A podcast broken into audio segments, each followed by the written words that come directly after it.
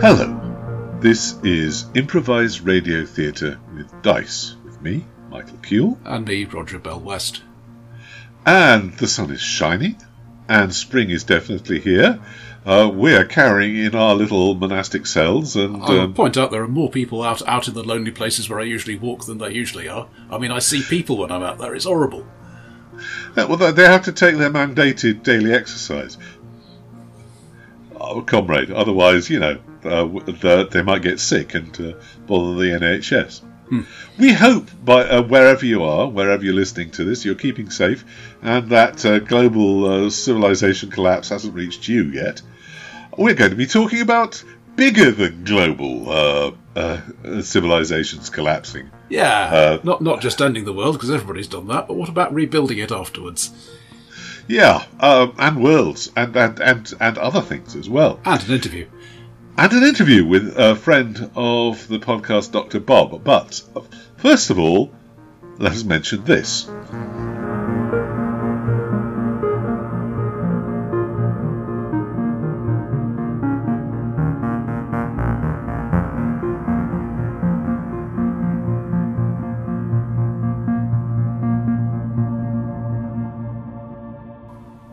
Thinking about ending the world and rebuilding it, our friends at the Bundle of Holding are offering quite a lot of Mega Traveller and Traveller the New Era. Yeah, these were the big events for Traveller back in the 90s, it would have been, wouldn't it? Mm-hmm. Um, where they wanted to revise the course system, and they also wanted to revise the the whole background. They felt it would be a liberation to get rid of the Third Imperium. Well, it was a it was a huge sprawling background. To be fair, um, Yeah, very very much like trying to read about Glorantha at, at about the same era. There is only a little an, bit drier. An awful lot of it. It's in dozens of publications, many of which you can't get anymore, True. and so on. I mean, they tried Atlas of, of the Imperium, but that was a that was basically a, just a world catalogue. Um, So yeah. And as far as the fans were concerned, and I, I was certainly a fan of Traveller at the time, I, I was playing it quite a lot. This was a huge error because the Third Imperium was fun. You, you could you could stick all sorts of stuff in it. Yeah, and it, it uh, well, we'll we'll we'll deal with this in more detail when we talk about after the end gaming. Um, but um, this was this was their thing, and it, it lasted for several years. And Yeah, um, th- this is this is two separate iterations of Traveller in effect. yeah, Uh, Mega Traveller is all right. There's a civil war going on. The Emperor's been assassinated. There are you know four or five credible claimants and twice as many incredible claimants to the Yeah. throne, in, including the real Strephon, who claims claims that the one who was assassinated was his clone, and that's just crazy enough that it might actually be true. And so I thought it was his robot that got assassinated. Never mind. Oh, oh no, no, no! Robots are bad. A, a- secret clone would be mu- much more in keeping. All right, that is another thing. But but anyway, that that's Mega Traveller. It's it's the Civil War. Um, it's yeah. and The, the problem is it, it makes everything Civil War flavored. Where where in the Third Imperium you can say, okay, well, yeah, we're on this planet, we're looking for treasure, or whatever. Yeah, yeah. It, it, it demanded a, larger scale of uh, of uh, scope or whatever it is of of um, Well, that's the thing we, Oh, may, we may talk about next month. But yeah um, of of of how of of campaign. Uh, you couldn't just be the, the, the, the retired guys pottering around in a second-hand starship. Uh, or, or at least if you were, you were probably going to end up doing secret missions for somebody. yeah, well, yeah, but every single bloody week, secret missions with somebody. um, and then there is uh, Traveller: The New Era. Let's smash it all. Uh, uh, hang on, no, Traveller: of The New Era is, is everything has been smashed. Let's put it back together again. Yeah, fair fair point. And this is two generations later. yeah. Uh, there already was, and there would be again, um, an uh, historical era of uh, of uh, in in Traveller's background of um, of after the the long darkness and um, and bringing civilization back to many worlds. Um, and and there was an iteration of Traveller, I can't remember which, which came later, which went back to that period. Uh, yeah, so um, Well, like GURPS Traveller, which came out, I can't remember exactly when, but about the same sort of time as this, basically said, right, well, you guys do what you like. As far as we are concerned, we are just continuing the Third Imperium. Yeah. And, and, didn't do too badly at it either. And GURPS Traveller for 4th edition went into deep history and basically was um, shortly after first contact between Earth humans and the, the decaying Vilani Empire. yeah, yes, yes, the, incre- the incredibly superior and and, and incredi- incredibly old, and we know everything. Vilani Empire. I don't think they would recognise decaying, honestly. Well, I mean, oh, all right. I mean, you, you, you can't get you can't get uh, proper wine anymore, but eh, it, it's just temporarily for the duration of the emergency. uh, yeah. All right. Anyway, anyway, I I got slightly into Mega Traveller. I never got anywhere with uh, Traveller: The New Era. Um, uh, did you ever play any? Uh, I played a certain amount of Mega Traveller, or ran rather, um, basically at, because I had ongoing stuff happening from previous, Previous- Traveller campaigns. yeah. I, I had thoughts about a new era game, and they never got off the ground, and we'll, we'll be talking about those in a bit. Okay. Um, but this is good. This is is good and interesting stuff. If you don't have it, or if you want to complete your uh, collection, we should probably also mention uh, the fact that they're currently doing a much newer uh, game, uh, the Cubicle Seven uh, Star Trek Adventures. But we haven't had a chance to look at that, and uh, I, I've, I've had a brief skim. Um, it's a bit, it's a bit narrativist for me, I think, but I haven't tried Ah. playing it yet, so I'll give it a shot. All you narrativists out there can take can take a, a the word of a Well, of a it- true simulationist for It, this. it, it's the it's the way that you can be amazingly good at something, but the help of somebody unskilled will still be more important than making your skill better. Oh, that's the excuse for what's his name, Wesley uh, thing. Yeah, uh, yeah. He ha- he has sparkle and, and and appeal to teenager po- points. Or, or I may just be misreading it, so we, we, we may come back to this with All profound all right. apologies once I Rather- actually have read it. rather than slandering them further, we'll go on to our next thing.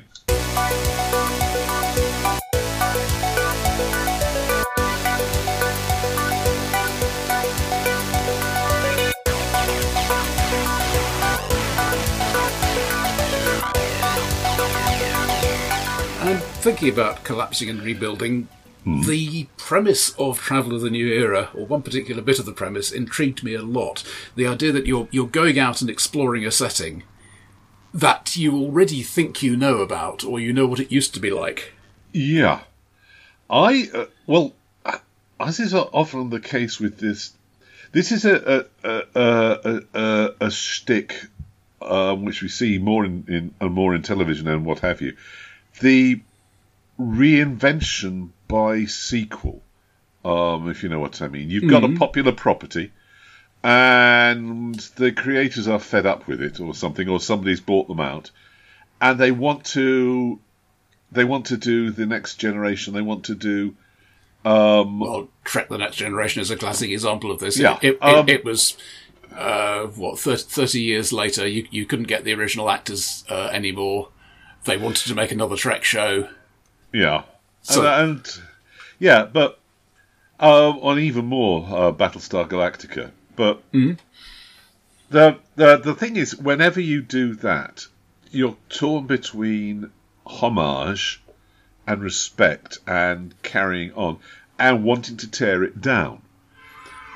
Well, I would say that Battlestar Galactica is a slightly different case because in in the in the case of Traveller New Era and Trek Next Generation, Yeah, true. which are actually relatively coincident in time, I know they're both basically late nineties things. Yeah, They're saying that old thing happened. It is now in the past. Here is the new thing, but it yeah we can we can call back to the old thing. Whereas Yeah, yeah. if if um, 2004 Battlestar Galactica calls back to 1980s Battlestar Galactica. Yeah, uh, it, it's doing it uh, out uh, in a non-diegetic way. It, it, Yes, there is no, there's nobody in the setting who's who can say I remember the old days when it was like this. No, no, you're quite you're quite right, and I should I shouldn't have brought up Battlestar Galactica. The only the uh, the only appearance of the old old universe in the new is I think their theme tune reoccurs once. There Uh, and yeah, character names and stuff like that. Yeah, but but but um, yeah, I'm right in saying that the new era is in some way a criticism of the of the previous of the previous um, iteration, isn't it? The the I'm not sure it was conceived as such. There, there is there is some stuff in there about how the old the old system was, was flabby and decaying, and, and we, we, we are the, we are the yo- young and macho people who are going out to you know now now worlds are running themselves, and it sounds Yeah. wor- worryingly fascist to my sensibilities. But hey, yeah. Well, the the the traveller has never had a um, um, a, a great respect for democracy or um, 20th century um, uh, uh, ethics and what have you.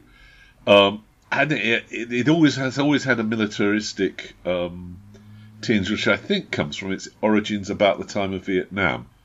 Uh, with uh, it creates a universe in which there is always a draft.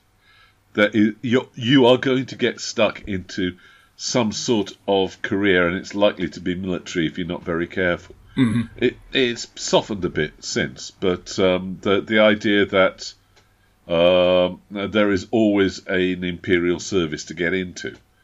Anyway, what is the fun in the rebuilding phase? Because whatever uh, it matters to a certain degree if you're taking a pre-existing property and saying this is the basis for all the past of this new era.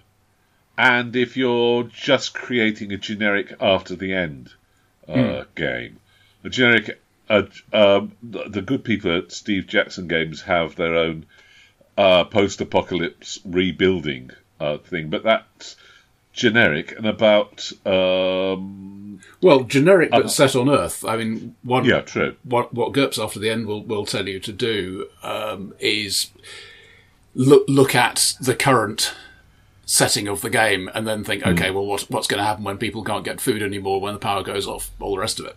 Yeah, There was uh, th- this is Traveller after all. There was a procedure uh, for, for, for starting with, with a third Imperium era uh, space atlas, you know, subsector or however large you want to say. Yeah. Okay, here are the things we will do to modify the old worlds to what they're like after the collapse. Uh, because of the nature of the collapse, um, Hmm. it, it it involved a uh, sapient computer virus. Wh- which, which which- destroyed uh, all interstellar uh, interstellar or, trade, or at least made it de- desperately unsafe. You know, sort of Yeah. ninety-five percent shipping loss rate. There isn't going to be any actual trade going on. Um, but also, most of the high tech is gone. I mean, if, if you were in an anti-grav floating city, well, bye bye. Yeah, Uh, if if you were living on an asteroid with, with a computer running your habitat, bye bye. yeah. Um, And there were very few worlds which were uh, Goldilocks enough, Earth-like enough to uh, to sustain themselves indefinitely. well, a, a lot of them uh, you you could live in the short term without protection. It just wasn't very good for you. Um, but the thing is, there's a procedure, so uh, it's this procedure is not given to the players. Well, why would they need it? so they can they go out and explore and say, well, okay, they they can discover, all right, this this was an asteroid habitat. This this didn't go well. Um, this other place they they've um, survived, but it's now barbaric or dictatorial or Whatever, whatever, yeah. depend, depending on just how things collapse. And it was it was um, New Era that invented the technologically elevated dictator terminology, as in, as in I've I've got the last platoon of power armor on this planet. You've got sticks. Uh huh. I'm king now. Yeah, the, the, I, otherwise known as I am the great and powerful Oz Inc. Yeah. And The- and, and I, I find I find that all these contrasts I find appealing, and the idea that you know you, you are coming from somewhere. Um, the the canonical campaign was the um, Regina uh, rebuilding coalition, whatever it was called. Oh yeah, the yeah, I, I remember. Yeah, they they were good guys. They're, they're, they're, they're good guys with with a, with a tendency to smash and grab. I mean, if if a world is uninhabited, they regard it as ripe for plunder. If a world is inhabited, they they regard it as ripe for um, giving the right sort of government to, and then bringing it into the coalition. I, I yeah. Now, that- that- granted, the right sort of government is the one that doesn't sacrifice its citizens to the to the great god dictator. But Yeah. Well, the if you if you're in a hurry to get you know interstellar trade and all that sort of stuff restarted, I was never quite sure how they restarted it, given that the virus was still hanging around. um, well, basically, they they have an unconvincing narrative. Aha. uh, essentially saying, all right, so you, you, you, you have separate rather than networked computers. So, so, so you, you tell, you tell your jump navigation computer, I want to go from here to here. And that, that spits out a, ver- a very compact form course which somebody physically takes and puts into the maneuver drive computer. Oh. I, I find this unconvincing because if it's compact enough to be usefully carryable, it's going, it's going to be incomprehensible to humans, but it, And it- if it's compact enough to, if it can do all that, it can be corrupted. I don't see any way that works. Well, Do you? The, the way I see it w- would be much more like a bulky human readable form. So, so that you say, you know, nav point A is here, nav point B is here, this is where the burns are, this is where the acceleration and turnover are. And th- then, then a skilled navigator can look at that and say, yes, that seems like a reasonable thing to do. And then, then they can put it into the, yeah. yeah. Yeah, uh, running it through a human being's brain and fingers strikes me as a really desperately bad idea. But Yeah, but but a lot of the point of this is, um, all right. Old Traveller never really liked robots because they they weren't part of, a big part of the the Golden Yeah. Age and fifties SF that it was it was built on. Uh, they had gradually been creeping in, and you know what a ship's computer could do had been gradually expanding. And I think there's some some of the point of this was to try to say, okay, right, we we are telling stories about a setting where the individual people matter. yeah, And you can't just have tell the computer to take me to Alpha Centauri. yeah. I think I think the trouble I I didn't mind that so much as the fact that they they they excluded robots from being people. Yeah, well, biochauvinists, what can you do? Wait for them to die. Quite. um. uh, all right. The, is this different from another post? This is a post story um, thing. It's not a post. As I said before, it's not a post generic um, past. It's a it's a post of very specific type of past. I think I think I think you can get a little too. I think most of the fun in this in this sort of setting is going to be in, in being an imperialist. I mean, you are you- you're being nasty to the Centauri, Centaur. I can't remember what the hell they call themselves. They had a they had a chained unicorn, or maybe an unchained one as their symbol. Ah, it'll come to me. Um, That that, that- that was Regina, wasn't it? that was Regina, yeah. But you're, you're being you're being uh, um, slightly cynical about them. But they are the good guys. They are the um, they, they, They, are they, they would certainly they argue the that they are the necessary guys.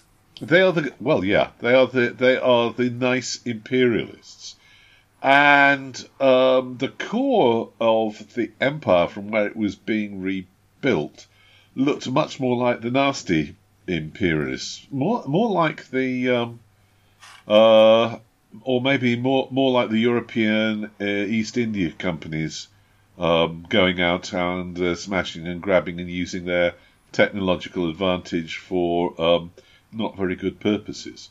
That that seemed to, uh, from what I recall, those seem to be at, at the core of um, of of where the old Imperium had its core, um, and those were the people bu- building up around there.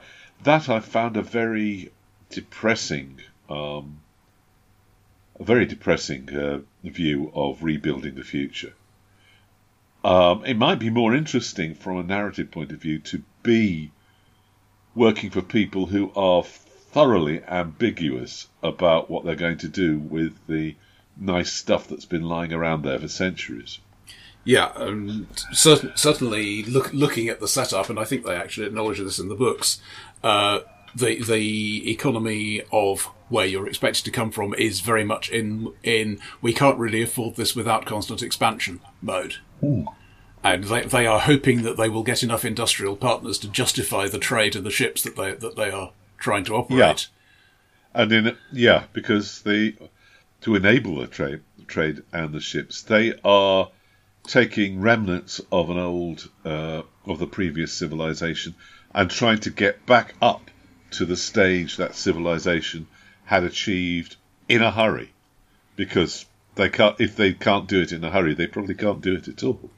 Yeah, um, the the canonical spacecraft of, of this era for me, uh, it showed up in quite a lot of the illustrations, is a hybrid. Uh, It's a very high tech scout ship of the sort that practically every PC group started out with, Yeah, with another lower tech ship welded on the back of it, so that you get the avionics of the scout ship, but a large ship that you can you can put people on. Ugh. I something about the visual aesthetics of that makes me think I don't want to fly in one. Uh, you should, Yeah. Well, given that they're three tech levels apart, as I recall, that may be a diff- make, make a difference as well. Uh, but but hey, look up HMS Zubian sometime. You, you you can, if you're sufficiently determined, do a cut and shut on two destroyers. Good grief! They started out as Zulu and Nubian, and one of them lost her bow and the other one lost her stern. Well, yeah, yeah, I didn't want to sail in that either, honestly. But but uh, if you're conscripted, I suppose you have to. They were at least Oh. of the same class.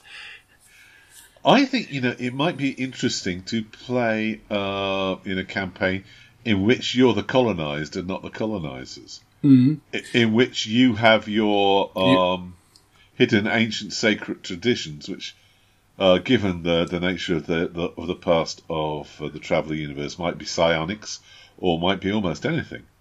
Um, and you're trying to use it uh, to leverage out the, the the incoming East India Company equivalents and and keep control of your destiny.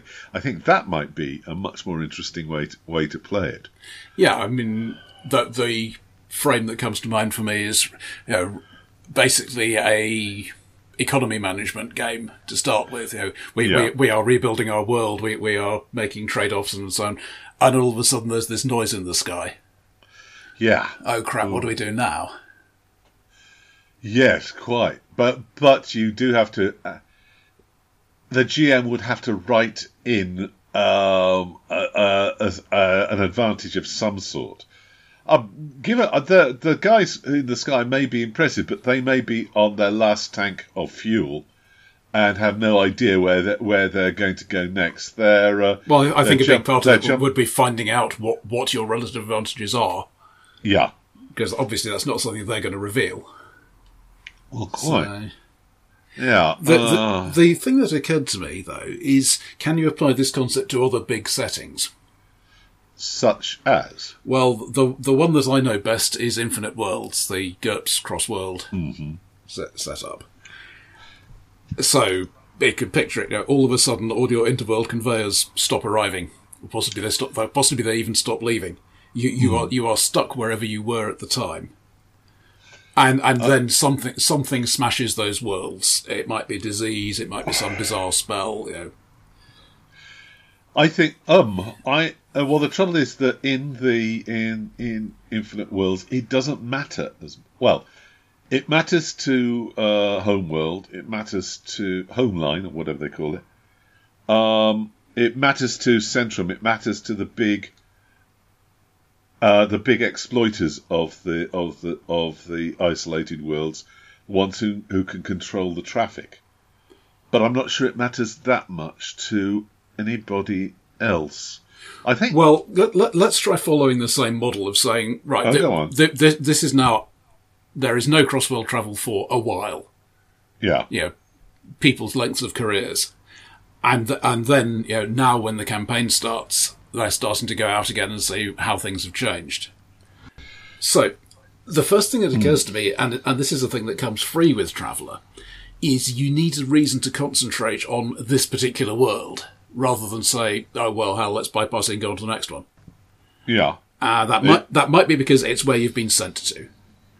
Um, it might be there might still be some of our people alive there, but it might also be Uh, and th- this would would require changing the setting, but if you've just reinvented cross-world travel, then that's justifiable. There, perhaps there is only a limited set of worlds that we can reach from a given starting point, so we need this as a staging area to go on to the next set of worlds. Yeah, the interworld drive in Infinite Worlds is uh, you can go uh, anywhere within a range, but if you if like if you make it like Traveller and there are jump routes, and you can only jump from World A to World B if you go through World C first. Um, yeah, that might that might well work. And this, this is a thing I've played with before, um, trying trying to auto build a network based on, I think it was present day dates and divergence dates. So, Ooh. you know, worlds which are more similar to each other in both of those will be closer together on the network. Okay, I think it. I think the interest in this is going to be um, discovering discovering precisely who or what is behind the uh, sudden change in the cosmo- cosmology. Yeah, I mean, I think it's it's more interesting if there's a, a who rather than a natural force. I think. well, I- think this, this could start with with your with your world of the week. You know, Yeah. be, before we left, before the before the collapse happened, this was a world like this. Now, now go and explore it, and that that's the that's the the initial inspiration. Yeah. But I mean, the the obvious uh, cause for this is the cabal because Because they they are powerful and, and secretive and they don't know any better. and mad, yes. Uh, Uh, and th- this this is the thing that it's it's a shame Infinite Worlds didn't get, didn't get more development in terms of, of an actual ongoing campaign because the the tetrapolar setup that I mean, okay, original Infinite Worlds in GURPS time travel was just uh, Infinity and Centrum. yeah. But for fourth edition, and this this was in part, I think, because they were aiming to um, make it the common setting that would link all published GURPS worlds. Yeah. Introduced as major interworld players, the Cabal and Reich Five. Reich Five being being the Nazi world, obviously. Yeah. Um, And once you bring them in, it it gets more interesting because rather than just saying us Infinity, Cabal, uh, Centrum bad, you can say, well, all right, us Infinity, Centrum bad, Cabal also bad. Maybe maybe we ally with Centrum against the Cabal for this particular operation, or vice versa. Yeah. And and, to to me, that just makes things more interesting. It's true. I I think if yeah, the I, the Centrum isn't so well placed to uh, to handle the irrationality of a world rewritten of a, of a, a multiverse rewritten by the Cabal according to the Cabal's rules. I, I they're they're I, I, I think to stop the Cabal being in charge, you would have to say that that was what the Cabal planned to do, but it didn't come out quite that way. Yeah. Um, you might want to do. Uh, there, there is um, an interworld threat um, already written into the, the setting, which is those damn uh, Gotha uh, zombies. Mm-hmm. Um, and they and they can make a There's A a very very- simple solution to that. Don't nobody go there. yeah yeah. The the problem is that that, that you can't look down from orbit and say. Hmm, that looks like a Gotha world. I will avoid it. You, and uh, you actually have to put people down. It's terrible. And if they start frothing at the mouth and saying, talking about brains, you know you've got a problem. The, who are you being in this campaign? Are you being the, the, the successors to Infinity Incorporated, or what are you being? Well, uh, again, if I'm following the Traveller New Era model, then yes, we- uh, the PCs are the heroic explorers. Hmm. Uh, Oh. you know, what, what what has happened to the homeline people who were out on other worlds? You know, so most mostly they've probably gone native. Um, well, yeah. you know, they they might well hold out for the first few years. But once they realise, okay, this is not coming back in a hurry, they're going to have to lend their aid to one faction or another, Yeah. And some of Or- them will have ma- made themselves god kings. or on a sufficiently high tech world, they they may well have just blended in. But, um, but it'll depend on who was there, what resources they had. You know, Yeah. the, the the thousands of tourists on Johnson's Rome, for example. Uh, yeah. They're go- they're, they're going to probably, probably try and take somewhere over if they. Uh, there's. on, on the other hand, it uh, it depends. Uh, some of them will end up being advisors to the throne, and some of them will end up being very expensive slaves. I think. And th- this is where picking picking the delay matters. Traveller New Era is specifically made it 70 years on the basis that chances are your old character isn't going to be around anymore, even if they didn't die in the collapse. Chances are your old character is the old geezer with no teeth in the cor- in the corner of the uh, tra- of the Travellers Aid Society hostel, um, uh, telling people about the old days. Yeah. But I, I think that was one of the other things that annoyed people at the time that you, you here was for the first time with New Era a, an explicit statement that you you cannot simply continue to run your huge sprawling campaign you've been running since the 1970s. There is a gap. Yeah. I uh, I think I think you're going to get some sort of crit. If you try, if you were to try and do this, I think the element of criticism of the old ways would actually have to come through because there is a very unlikely setup in um, in Infinite Worlds, uh, whereby this private corporation is acting um, equal to and in some cases superior to the great powers of Homeline. And even though it's not any of their fault, they're going to have got kicked in the teeth and taken over by people. And I, I would imagine that uh, the Homeline's economy would collapse Yes. without. Um, E- even without whatever, whatever sort of smashing comes in, just cutting off the off-world trade will cause Yeah. major dislocations. I, I, I, I, assume that, and I assume therefore that we we've got a more authoritarian set of governments on uh, on Homeline, and that utterly irrationally they blame In- Infinity for whatever it was that went wrong, even though even though they don't know what it was that went wrong. Well, they, they, they may not be strictly incorrect in this regard. If, if you assume that in, that cross-world travel was never developed, then whatever happened to cross-world travel wouldn't have had an impact. Ah, yes, I, I told you uh, coming out of the oceans was a bad idea at the time. uh, the, yeah, but I, I, what I'm saying is that the um, you might want to build into the um, into the, the setting the fact that the people back home don't really trust all these these weird scientists and um, and people who claim to be the successors to um, Infinity Incorporated. That's if the successors are allowed anywhere near the project at all. You know. Hey, for two generations, this has been a theoretical uh, discipline, not anything you could do anything with. People just talked back about the old days, and their grants continually got cut, and uh, only the bare minimum of mothballing was ever done. And now suddenly the way you- is open again. Your, your department got transferred from physics to theoretical physics to mathematics. and then on to theology. uh, the, the, yeah, but uh, I think there would be. I think if if I would do, I were to do this, I think there would be a tension between the military types who who are officially in charge and the people who actually know what's going on. So possibly a, a slightly Stargatey feel of this is a military project, but we, we need we need to get some non-military people in who, who know the stuff that we need to know. Yeah. Um, or even more tension uh, bit. Maybe something like um, Star Trek Enterprise, where there, there's there's a, a a clash of ethos between the, the Vulcan advisors and the uh, um, and the and the Earth people, and a clash of a clash of culture as well. But then the organisation gets redefined by the problems it meets whilst it's out there. Yeah. Also, one of the things I mean, this is a thing that uh, has come up in Infinite Worlds ga- games I've run before.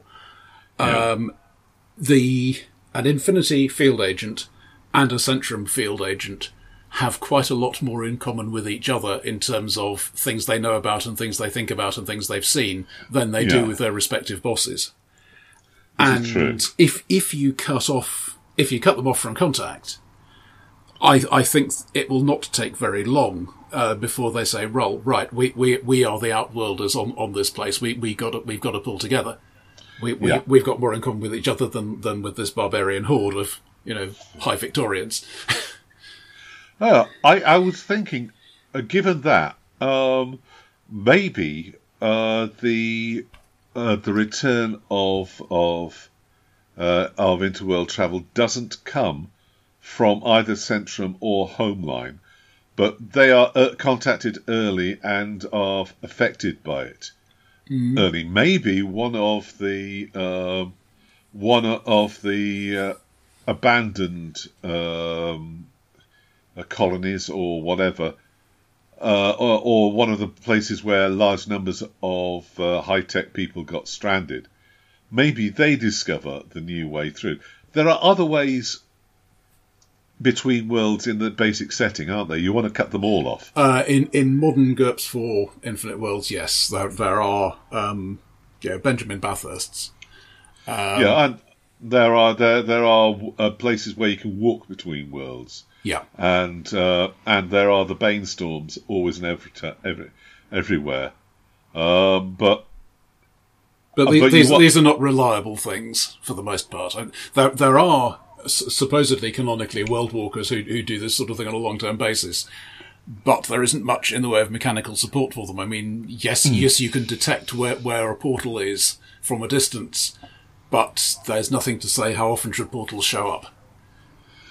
yeah, um, I'm, I if I were writing a, an interworld um, TV series, I'd use something like that rather than the, than the high tech um, because it's you know it's prettier and it focuses on the special abilities of your um, uh, of your uh, lead characters. Yeah, well, particularly if you have somebody who who has uh, via psionics or magic or whatever the what in GURPS is the jumper ability, which which is obviously what you need for this. Yeah. Um, that that then says, "Ooh, all right, this this is basically the essential person of this team. We really need not to get them killed." yeah. Do, does that actually go go as far as we're we're going to have to leave them behind and get them to come back and pick us up later? I think actually, if you if you're going to write that, then you want everybody to have the ability. But then, on the other hand, I think about sliders and I get depressed about the whole prospect. oh, what a what a good idea! Dre- how, how dreadfully executed. Yeah, I'd go along with that. Uh, Yeah. an, another example of uh, this sort of thing, um, Dan Simmons' The Fall of Hyperion, which, all right, is volume two of a four-book series, but um, in in that the interstellar teleport gates round which civilization has been entirely constructed suddenly stop working. This particularly affects the very rich. Uh, there, there, there is somebody who canonically has a bathroom which is basically a floating platform on a water world. Ah, And if Yes. it and if it shuts down at the wrong moment, you are very naffed. Uh, I, at this moment, I'm desperately resisting uh, bringing in the contemplating the current state of the human race and West, and uh, modern uh, technological civilization, but because you can get all that at home. I feel that there is a, a terrible uh, attraction to after the the fall. I mean, it's a narrative that uh, that we've seen many times in human civilization, and um, we do this from ti time to time. Uh, think so, something built, big is built up, and then it, it collapses for reasons that they debate about um, for centuries afterwards. I think. Uh, thing is, I've got the feeling that, that the story of one particular world works better as a um, as an adventuring um, opportunity than uh, than the story of, of the many many worlds that where you only hit a world a week.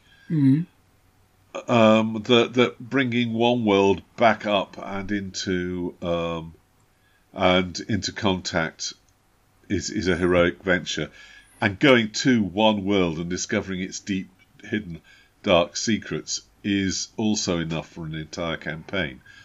But the way these things tend to get structured, uh, and this is one of the reasons I've never run um, Infinite Worlds is is World of the Week. And Well, it's interesting you should say that because when I look at uh, Infinite Worlds and you know the character templates and so on, they do seem to be very much structured for for long term adventures on a small set of worlds. yeah. Um, I mean, There- there's an article by by Phil Masters which was partly inspired by the uh, campaign I ran a few years ago uh, of yes, all right, we really we clearly need a a frame for a troubleshooting team that goes to a new world each time, but but that's not well supported with it within the core book. I I I feel that uh, you look at you look at heroes of the British Empire. They tended to go out and go native in a particular place, and th- and they would. Uh, very few of them, most of them naval uh, heroes, got to go all over the place, naval and military. But that I don't think that's interesting to everybody. You you want to be Lawrence of Arabia, not Lawrence of half of the of the empire. You want to be Brookes of uh, where was it? Uh, the White Rajas of Sarawak. Um, you you you are not are, are not Brookes of Sar- uh, Sarawak, South Africa, uh, Belize, and somewhere else. You you want to you want to go to that one exotic place and build up your relationships with people and become part of them as well as part of the empire. I think. I, which is why hmm. I, the, the multi-world spanning, whether it's space or or probability you, you span, is something I've tended I something I've tended to to resist. Maybe that should be our next challenge if we do another challenge. All right, hey, hey, hey, hey, hey, it's not so. You can't do a world jumping campaign in in one in, in, one stabcon. I tell you. Uh, though- Only once I've managed to split myself. Uh, hey, on- only th- there are there is a a, a D&D game at at, um, at at Stabcon. Yeah, John Dolman, I think, is part of it, which has been going on since forever. They meet every six months, and they say, "Now, where were we?" And and Uh, they- t- they to be fair, I think the individual adventures are pretty much compartmentalized, but they are all happening in the same setting with many of the same characters, using the term Yeah. setting quite loosely. Yeah. They keep looking at me and saying, Machine of Lum the Mad. And I say, Yes, that's nice. oh, well, yeah, I, uh, I, I, all praise to them, but, uh, uh, but it's something I have, uh, it's something I should have started doing 30 years ago if I was going to be doing it now. oh, well, that, there is a temptation. I've, I've, even in one of my small, smaller campaigns in my um, my Banestorm uh, game, I have at least once wiped uh, using uh, uh, wibbly wobbly timey wimey stuff, wiped out a large part of the background and, and rewritten it, and had only the player characters remember that there was ever anything different. Um, that uh, that's that's a criticism of my own um, my own stuff. Um, sometimes I, f- I, I feel um, it's better to it's better to stick with what you've established and and use it until such time as you can no longer do so. Or just start a completely different campaign, yeah. Well, yeah, which is something I should be do- I should be doing, and rather rather than repeating effects, I I feel the urge in me to start again with some completely new and brilliant idea which I have not yet had. What d- Is there anywhere else you would want to set an after the end? Well, looking at other settings, I, I, I think it does have to be something with where travel between places is difficult. I mean, you, you couldn't do do Glorantha because on Glorantha you can just walk from somewhere to somewhere else. Well, yeah, there there is the whole fact that the oceans tend to kill you unless you're very very careful. Yeah, I mean, I suppose if you had a setting with islands and everybody were isolated to their own island for a bit, it could, it could work. But I can't offhand think of one. Glorantha. Well, no, they're not. They're not islands in that sense. They're They're, they're, great, they're- great, great big multi-civilization continents. Yeah, that's uh, that's true. But all the islands in the middle and at the sides got isolated for uh, several hundred years, um, and that's part of the background too. Okay, I, I don't know anything about them, so Okay. Uh, the uh, yeah, some of them are very strange, but then that's Glorantha. I think, yeah, I think, uh, yeah, the re- the return of the gods or the return of the Imperium, or it's uh, it's interesting, especially if the, there are legends about the good old days that you can exploit. Um, and that's a cruel thing to do to almost everybody, I think. yeah, well, if, if, I don't know if you ever ever played much BattleTech, but one one of the things that was distinctive about their setting, at least mm. at first, was the idea that technological progress was essentially going backwards in in some something like a post Roman Empire setup. Yeah. Um, you know, we, we used to be able to build interstellar ships. We can't anymore. We, we, we're getting quite careful with the ones we still have. We, you know, we can just about still build giant robotic mm. war machines, which is obviously a priority for everybody. Um, but naturally, but they are they are rare and precious, and and having one makes your family noble. Mm. Uh, that that sort of thing. They, they they completely reversed on this later, obviously, because it wasn't sustainable in the long term. But as an initial idea, I think that has some appeal. Um, and that that's yeah. that's similar to the, the, the, sort of okay, things just don't work like this, but apparently they do. I was going. Oh, I know what I was going to say. Um, another example, a recent, a bundle of holding, is Godbound, which mm-hmm. is where I and I, I feel a terrible temptation to use this for GURPS, but is where the the gods have God is either dead or retired or out of it, and humans have pillaged and destroyed the me- mechanisms that make the universe work, and and every, all the the individual lands are isolated from each other, and it's desperately dangerous to go to and fro. And some people find themselves becoming infused with the leftover divine power and they, they're your player characters. They are the ones who have to try and pick it up and put it back to, uh, together and make make the thing that makes the buds come out on the trees start working again. I'm I'm afraid that what this draws me to think of is Tom Holt style fantasy, but. Uh... Uh, well, yeah, yeah, it could, it could be Tom Holt style, style fantasy, except for the fact that, that it's even more depressing than Tom Holt can do it. I mean that, that for a for a humorist, and he's a, a very great humorist. Mm-hmm. He has a, a, major league misery on him, um, and yep. and, uh, and he, he has a tendency to uh, to emphasise the fact that, uh, that once you're dead, you're dead, and there is no hope about anything. About three or four times a book, and it's, it's more than I can take, honestly. And there's not much hope before you're dead either.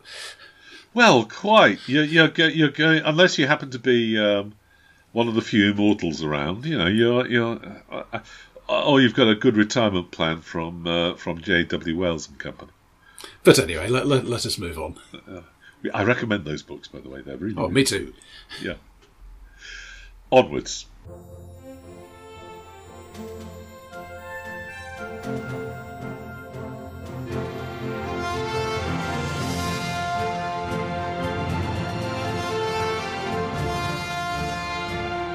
Welcome to another of our occasional series of interviews. We're talking to a good friend of the podcast and friend of ours, uh, Amanda Dr. Bob Keir, about uh, some of her adventures in publishing in this strange uh, genre that we're all in, or, or art form, or something. Amanda, hello. hello, Dr. Bob. Tell us. Hello. You have been writing books about squaddies. Where did that come from?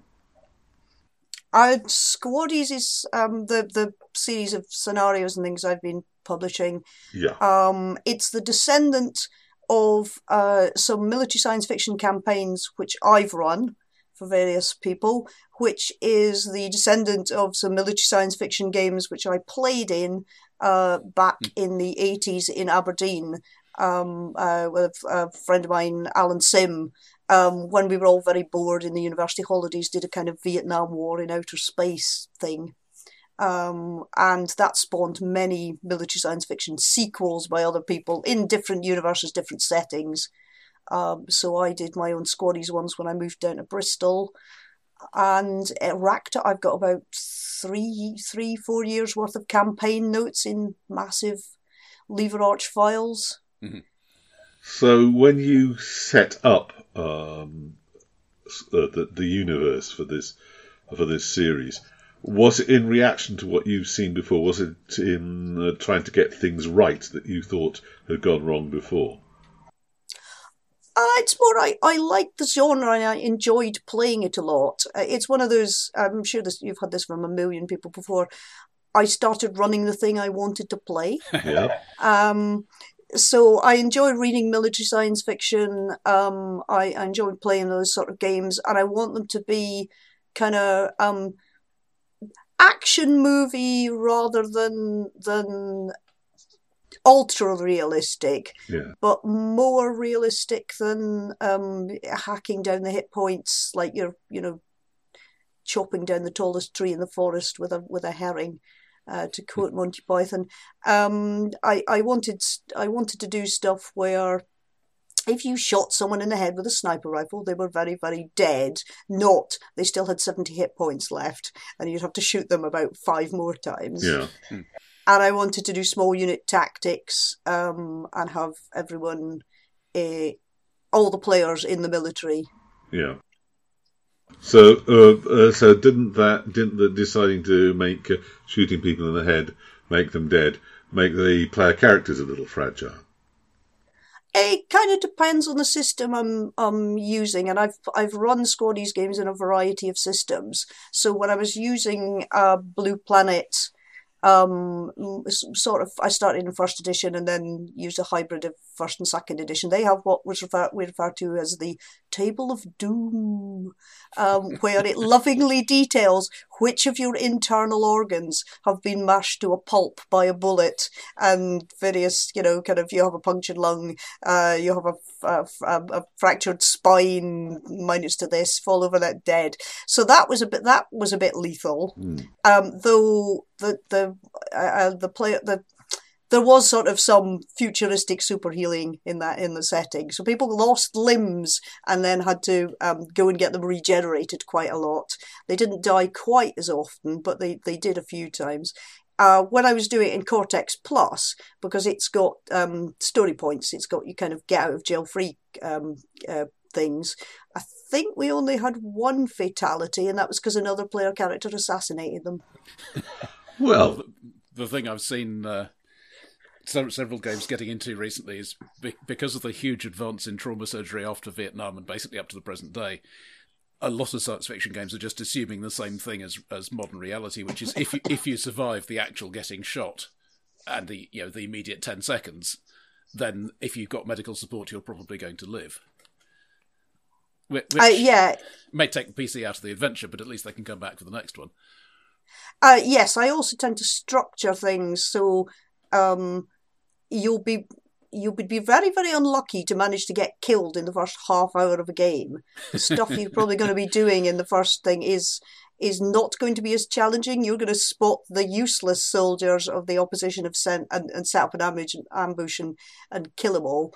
Um, the, the the the bigger fights will be towards the end of the scenario. So if someone does end up horribly man- mangled, um, either the downtime happens between sessions or because I tend to run um, scenario one will be the adventure shooty bit, and then the next adventure for for the campaign this is um, will be the dumb things that happen back at base. So the Sarge is in a wheelchair for six weeks while his you know left leg regenerates, and it's all about the stupid things that um, uh, other folk are doing on the base. The um, the the, the illi- illicit still that's round the back of the thing and so on.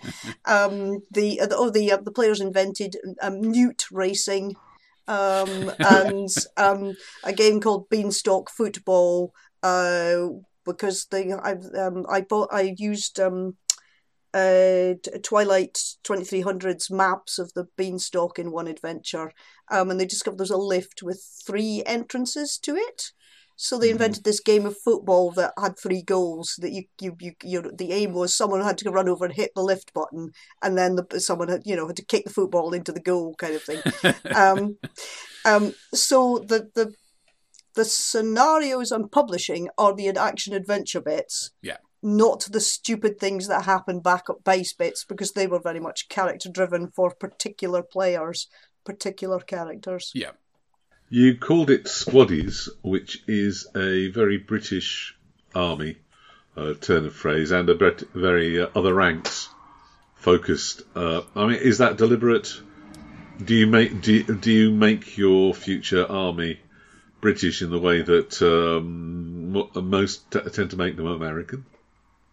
Um, yeah, uh, uh, Alan's original campaign, because it was the Vietnam War in outer space, uh, was called Grunts.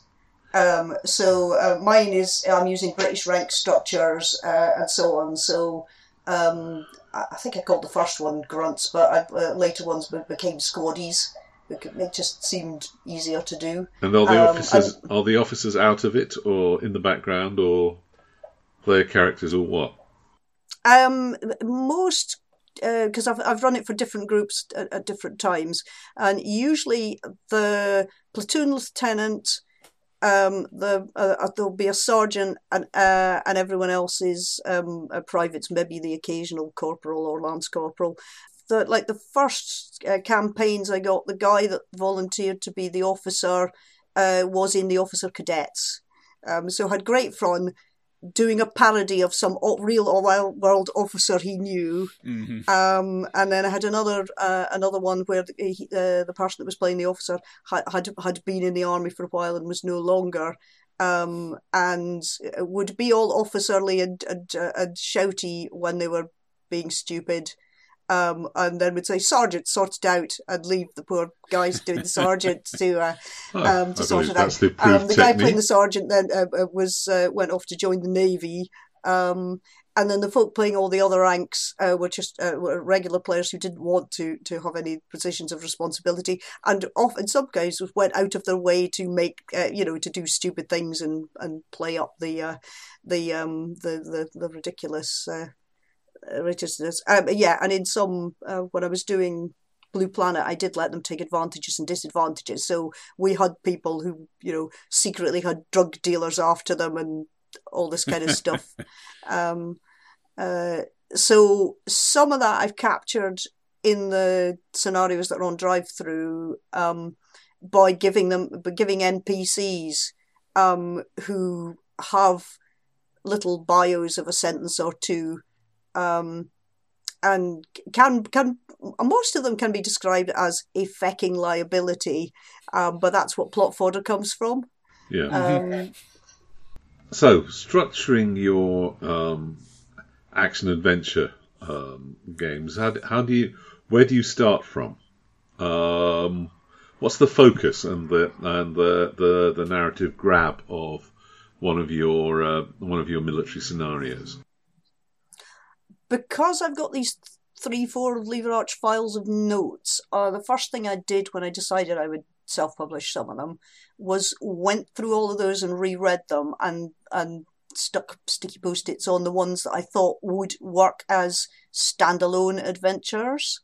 Um, quite a few of them I know they work as that because um, I've I've run them at conventions um, over the years.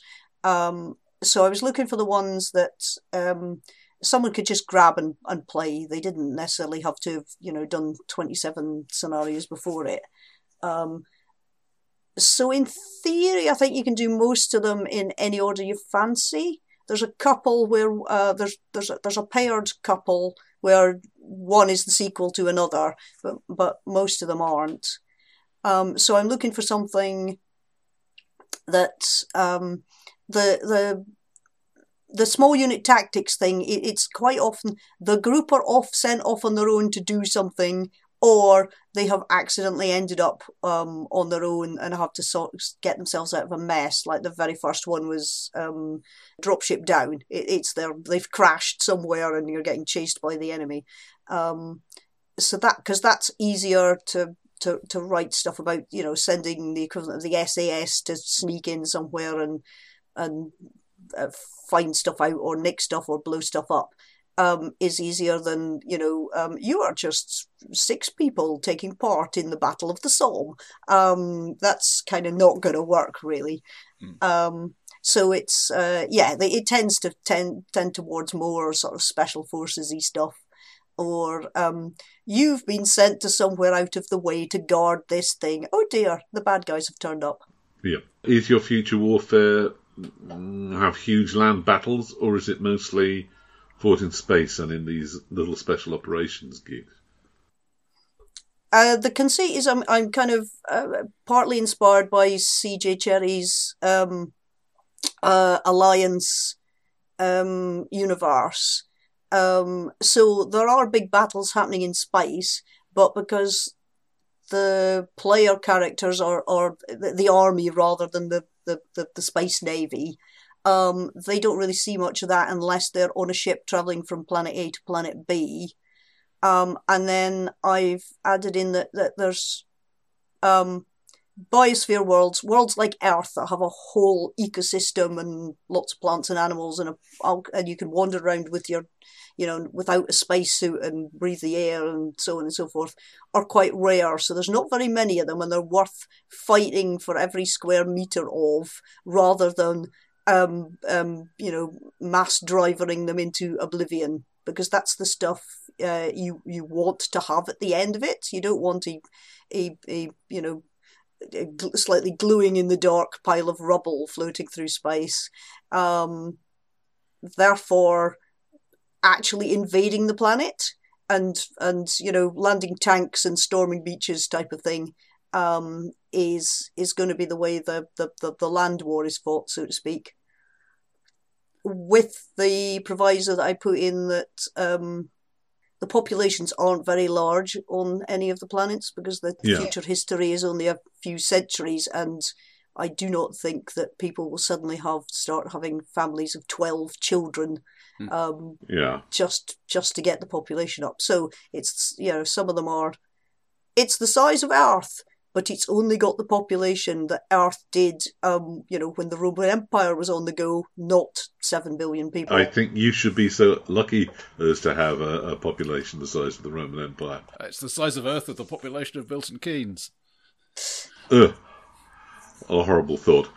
So, having run these campaigns, what decided you to publish? I uh, as well as your erudite and entertaining um, um, uh, own podcast, I also listen to some others, and I, I regularly listen to what did what what would the smart party do with um, uh, Baz and Gaz, and they were uh, they have a few times um, um, moaned that while there are many kind of um, uh, linked series of adventures or campaign settings for fantasy or for Cthulhu or whatever. There aren't any for um, science fiction.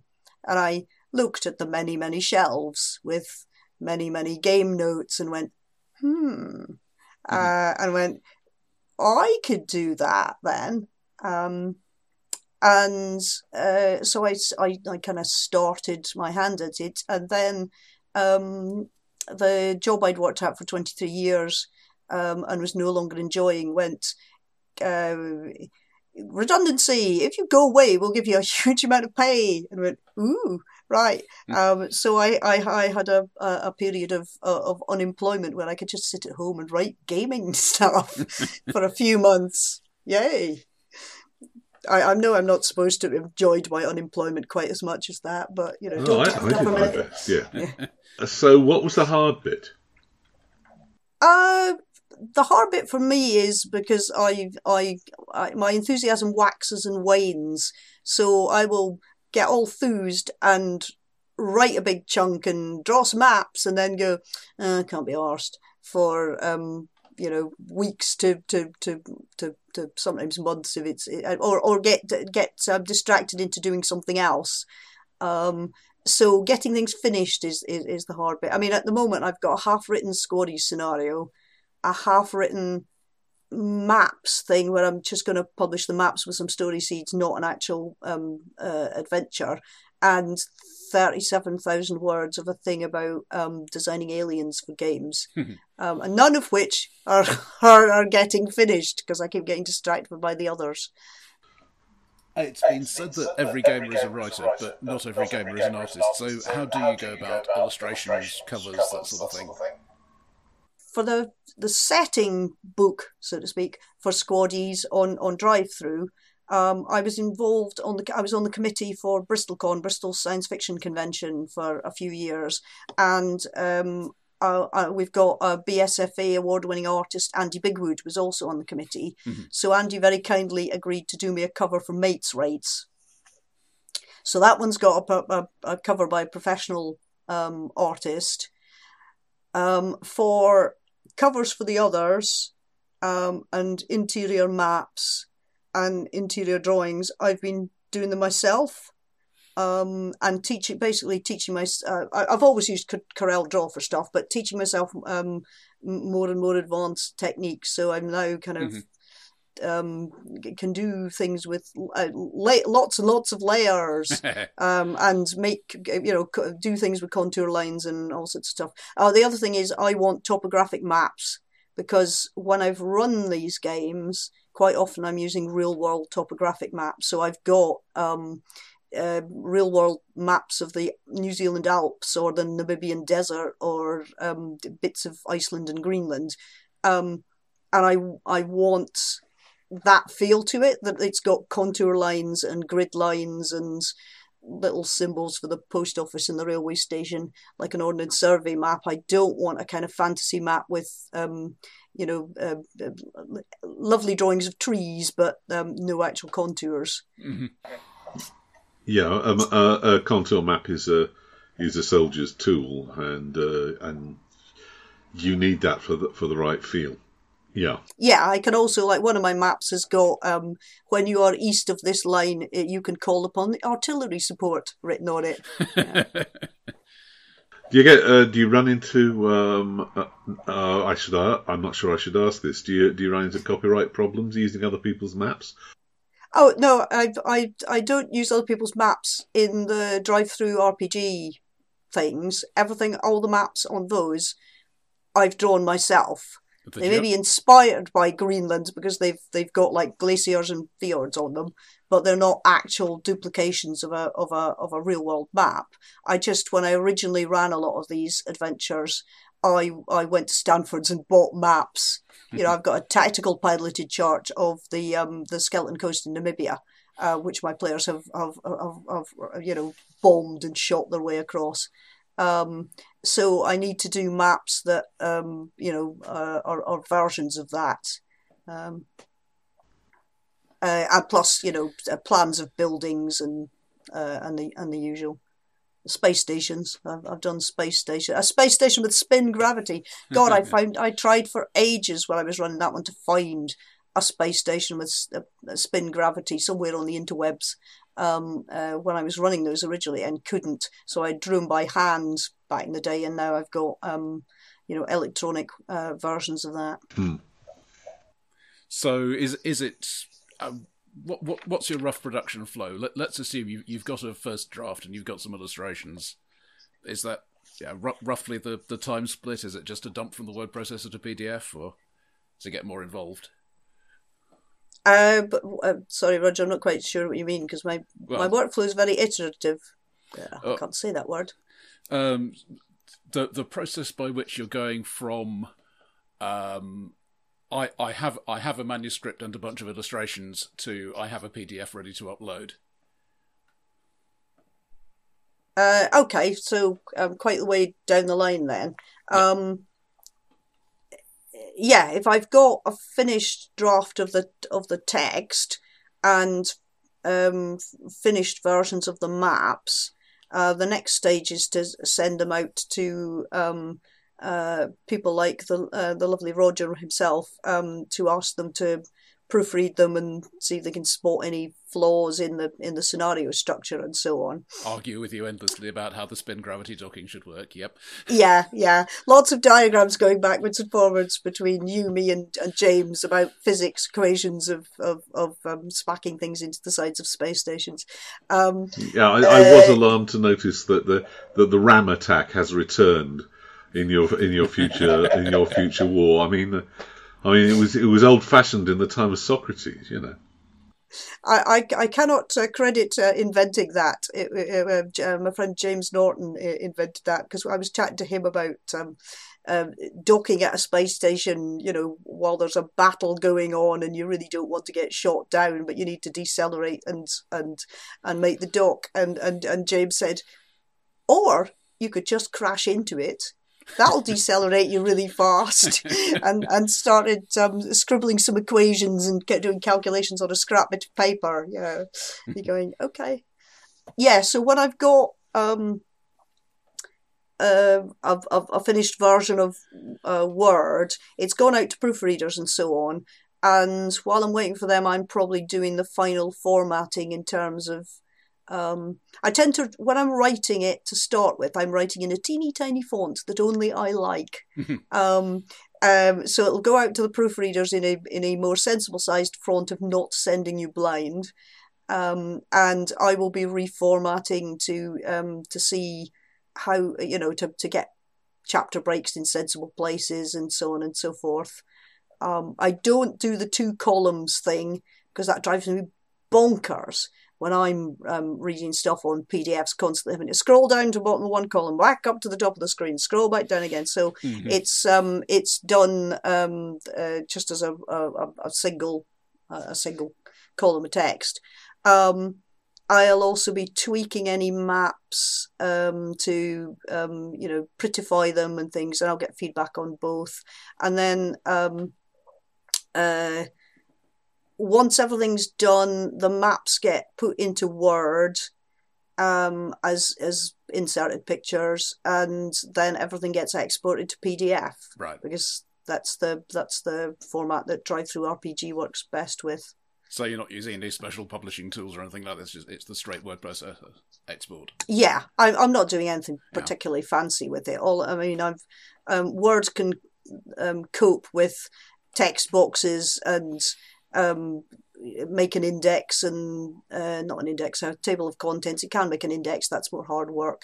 Um, uh, and um, a, a word can also do the pages one to three are in um, landscape format, then pages four to 6 mm-hmm. are in portrait format. Then you're back to landscape, then portrait, which is fine for what I'm doing when I want the, the tables um, uh, in landscape rather than portrait or whatever.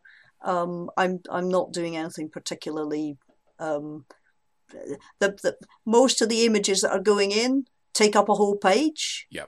Uh, occasionally, there might be smaller ones that take up half a page, but I'm not trying to have layers of artwork, and I'm not doing backgrounds with that the, the, text is overlaying or anything. I'm not being fancy. It's all Thank it's you. all fairly basic. printer friendly, printer friendly, eyeball um, friendly. Yeah. So, are you happy with what you've produced, or are you? Yes. uh, I'd like to have produced more, uh, but I'm lazy, so I haven't. Okay, that's my excuse too. Um, are you going to try to do something else? Um, uh, having done Squaddies, uh, do you have other projects that you want to take to publication? Uh, yeah, I've enjoyed doing the maps for Squaddies quite a lot um, so that I've started drawing the the um, topographical contour maps for other things that I've doing doing. Like I've done a one for the surface of Ganymede for an expanse scenario that I wrote. Um, um, so I thought I might actually just do maps um, with you know here's a map and a story seed rather than a full adventure. Um, partly for practical reasons, in that the expanse universe doesn't belong to me. Um, mm-hmm. And partly because I'm just enjoying the map. So I'll, I'll, i have a list of potential maps that I can do um, at some point. Um, Dr. Bob's so, Guide to the Galaxy. Uh, kind of, yeah. It's sort of going to be um, here's some t- terrain maps for different planets. So the first one will be a, a you know a cryovolcanic moon, which uh, you know it's Ganymede or, or Callisto with the serial numbers filed off, kind of thing. Mm. Um, I've also got um, because I trained as a a, a, um, a zoologist way back in the day, and I worked for the BBC Natural History Unit for twenty three years. Um, uh, I have an enormous brain full of pointless facts about biology. uh, and animal behavior and ecology and evolution. Um, so I'm I'm I've I've written chunks of those down to do a kind of um, make your aliens interesting sort of guide. Um, so a kind of guide to uh, rules of evolution and um, uh, t- trends and weird behaviors and things. Um, you know, uh, so that people There'll, there'll, be tables in it with you know numbers so that you can roll a random number and decide how many uh, um, how many sexes there are and and uh, what sort of um, uh, feeding patterns you've got, kind of thing. But also examples from the real world and just to prove that that a humans are not the you know your aliens should not be people in furry suits. Um, but it's so cheap to do people in furry suits. Because a humans are weird uh, and B, animals don't behave the way that you think they do in a lot of cases. Um, yeah. So, um, so I've got I've, I've got thirty-seven thousand words of that written, uh, but it's mostly just in note form, and actually needs me to um, coherently organise it into. Um, hey. uh, uh, so that that'll come out at some point. Um, I have to do an awful lot of diagrams for that, things like food chains and how mechanical advantage works in limbs and stuff like this. Hey. It's also it, it, it is as well as going. Here are some interesting things to make your aliens, um, you know, uh, work better if you really want them to be territorial or you really want them to be um, uh, uh, polygamous in the animal sense, not in the human sense, and so on. Uh, it's got it's me going to be having me ranting at bits like going gravity you keep getting it wrong. Bad science fiction writers, bad games writers. Biology doesn't interact with gravity the way you think it does. Um, thank you. I, have never thought about it before, other than trying to get out of bed in the morning. Well, it is, it is a cliche to have the willowy low gravity people and the dwarfy high gravity people. Yeah, the, the dwarfy high gravity people I agree with Mm, you know, 95%, the willowy, low gravity people, rubbish, bollocks. why, why would biology waste, uh, you know, waste time making long, long, long, long bones when it could save all that calcium and phosphate for something more useful? Um, so last thing that was on my list is uh, how do you go about letting people know this stuff exists? I mean, you look on DriveThruRPG, there's an awful lot of stuff yeah, to a certain extent, I'm just happy for people to accidentally discover it. Um, I, I've when I go to cons, I have I've run games of it at at, at conventions. Um, some like StabCon because I've been running Squaddies games for you know must be over a decade now. So I just kind of add another one now and then. Other cons where I, I'm I, I've I've I've run like you know maybe one game at, at those cons. I drop flyers around and things like this. Um, and I mentioned it on podcasts like yours. I think actually this is the first. Actually, no, we. I think I mentioned it last time I was on your podcast, didn't I? Uh, yeah, that, that, um, that, that, was forty some episodes again. Everybody's forgotten yeah, by now. Um, but I am I am very grounded in the in the reality of I used to work in television. We used to measure our viewing figures in the 1000000s mm-hmm. Um, therefore, nothing I do on Drive Through RPG is ever going to match that. So it's a hobby. It's something to keep me entertained. If it entertains some other people and earns me some pocket money, and yeah. um, you know, I've I've earned enough to to to um, uh, pay for um, the cover uh, the art that Andy did, and pay for the flyers that I've scattered around at cons, and and probably buy a few pints at cons and so on. Um, I'm I'm not going to be retiring to the Bahamas to to, to sip pina coladas anytime soon on uh, what I'm earning from it most most of the full time role playing game writers I know have uh, wives who earn a lot of money or things of that sort. So. Well, thank you very much, and uh, we look forward to seeing more of your projects, uh, Dr. Bob. Thank you for having me.